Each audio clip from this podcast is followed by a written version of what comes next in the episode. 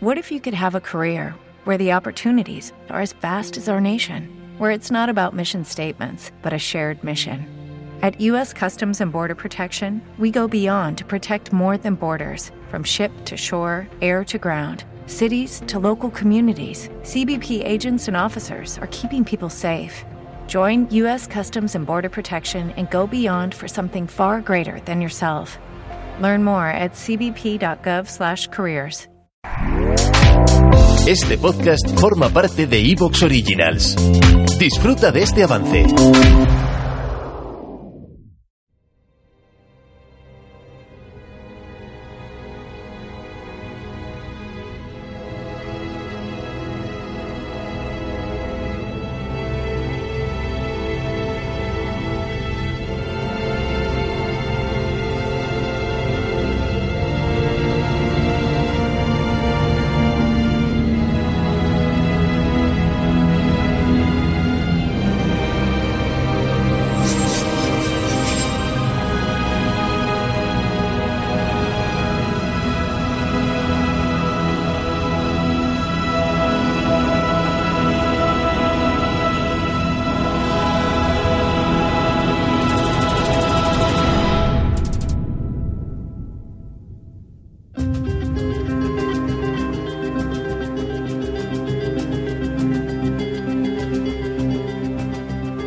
Pues miren, les seré muy sincero. Me pregunto yo por qué esta sección del alma de las ciudades tiene tanto éxito.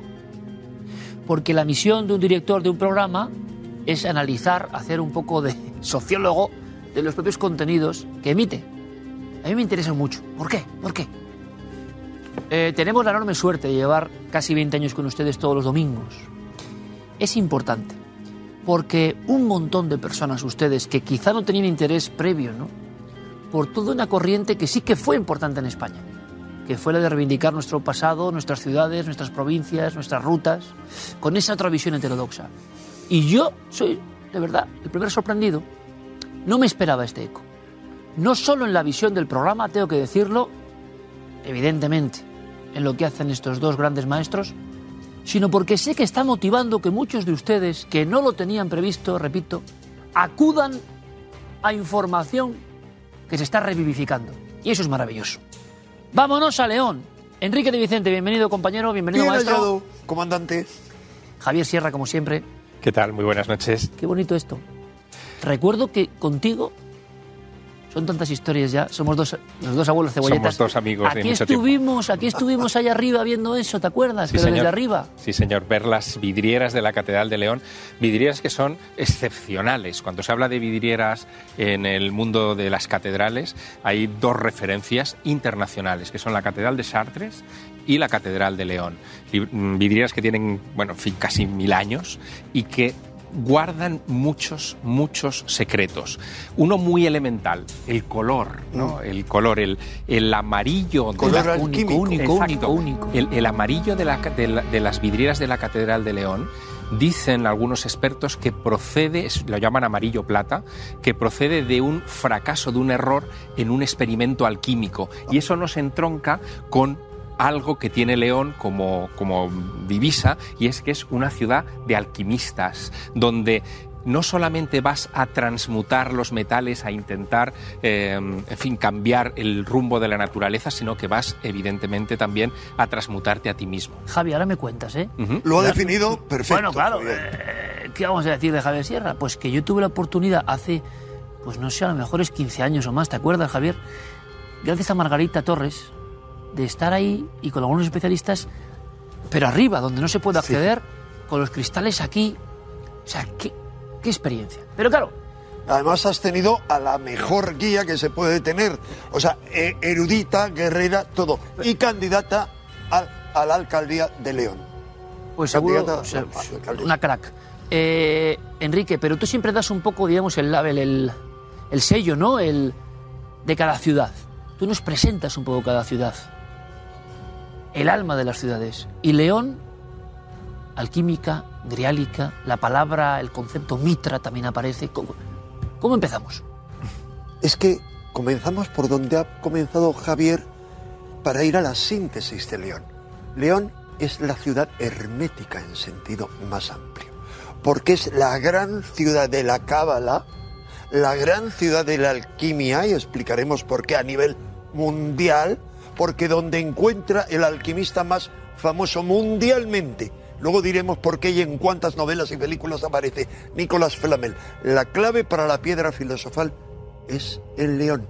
Y no de manos de cualquiera, sino de un médico, eh, rabino y cabalista, converso aparentemente, que se llama maestro, que es, eh, y ahí le da la clave. Pero además es una ciudad mistérica. O sea, cuando hablo mistérica es los antiguos misterios eran los misterios iniciáticos. Por ejemplo, las tropas romanas en todo, en todo el, el imperio tenían el culto a Mitra como su primer culto. Y ahí se estableció una legión. ¿Quién, de donde- es- eh, Enrique, tú me conoces. ¿Quién es Mitra? Tenemos que saber. Ah, Mitra es una divinidad, vamos a decir, divinidad, un arquetipo eh, que viene de eh, Oriente y que se instala en el Medio Oriente y luego en todo el Mediterráneo, Bien. con toda una serie de paralelismos con la figura arquetípica de Jesús, al igual que con la de Osiris y con la de Dioniso. Bien. Y en León de la existe que este el culto. cristianismo toma mucho. Es decir, el cristianismo no, la iglesia de Roma, en parte, absorbe mucho de Mitra el 25 de diciembre. Los, los primeros papas eran, a muchos ellos, sacerdotes de Mitra al mismo tiempo. Y en León queda algo de ese culto, me dices. Bueno, durante la historia. Está Quedan pistas, quedan en pistas. las venas. Y se ha dicho que durante siglos después de la desaparición de los romanos pervivió. Pero doy ya dos claves. Dentro de la catedral hay un mitreo, hay un lugar de culto a Mitra y en la portada de San Isidoro más mitraica no puede ser. El propio San Isidoro a caballo, su estatua ecuestre, es el símbolo, recuerda el símbolo de Mitra, pero además en todo el zodiaco que hay zo- zodiaco mitraico. Bueno, pero vamos a ver, vamos a ver. Catedral, San Isidoro, Alquimia, Mitra, ven. ¿Cómo empezamos? Venga, vámonos a la catedral. Esta vez no se preocupen que Toledo la dejamos fuera. Hay muchas cosas que dejamos fuera que recuperaremos. Pero claro, es que esto que ha traído Javier tan acertadamente, ¿qué poder tiene esto? Sabemos ya de las vidrieras son algo absolutamente reconocido universalmente. En el aspecto mágico, ¿qué hay que ver en la catedral? Bueno, desde luego, eh, cada vidriera cuenta una historia. Y en el caso de la Catedral de León, eh, hay una en particular que desconcierta mucho y que tiene que ver con lo mágico y con lo heterodoxo a un nivel muy grande. Y es que en la parte de atrás de la catedral, por detrás de la girola, cerca de donde está Santa María la Blanca, hay una vidriera, hay que buscarla porque es pequeñita, pero eh, donde está representado un personaje que no tiene otra representación en otros templos cristianos.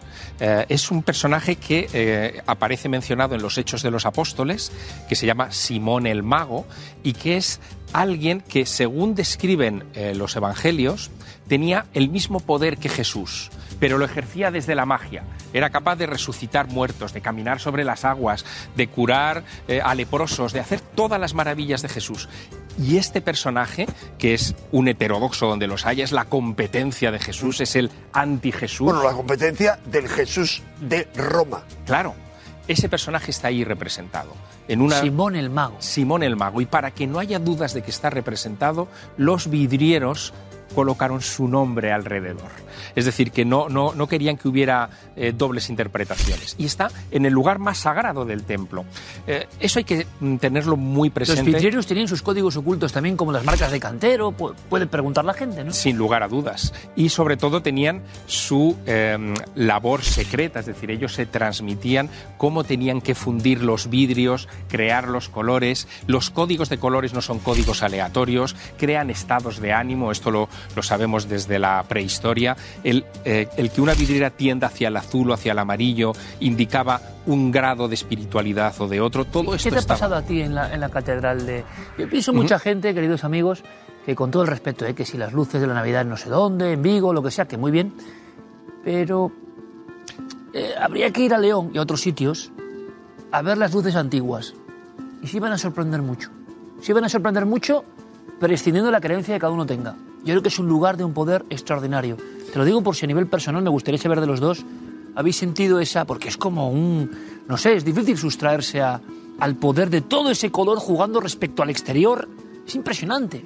Es una experiencia sensorial. Eh, muchas veces cuando uno entra en una catedral y lo hace con los ojos del siglo XXI eh, y lo hace con la audioguía que te dan al inicio de la, de la visita o con un guía que te va explicando la historia y las etapas de la construcción de la catedral, etcétera, se queda en el aspecto documental. Pero las catedrales, y más este tipo de catedrales, lo que apelaban es al espíritu. Lo que buscaban era un impacto espiritual, una conmoción en el alma del que entraba. Y lo conseguían con algo tan sencillo como el control de la luz.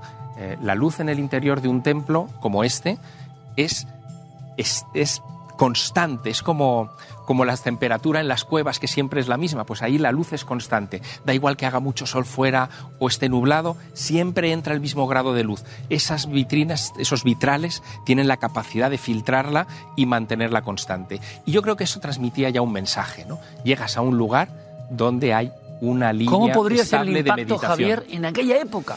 Si ahora nos impresiona, Venimos- lleno de tecnología, cómo esta sinfonía del color y de la alquimia podía impactar Mira, el siglo en aquella XIV, época. cuando, cuando Nicolás Flamel, este alquimista del que la, Sí, luego hablaremos. tenemos que hablar de él, pero Claro. a mí me interesa seguir hablando de la catedral porque es una universidad del saber más profundo. Claro, cuando-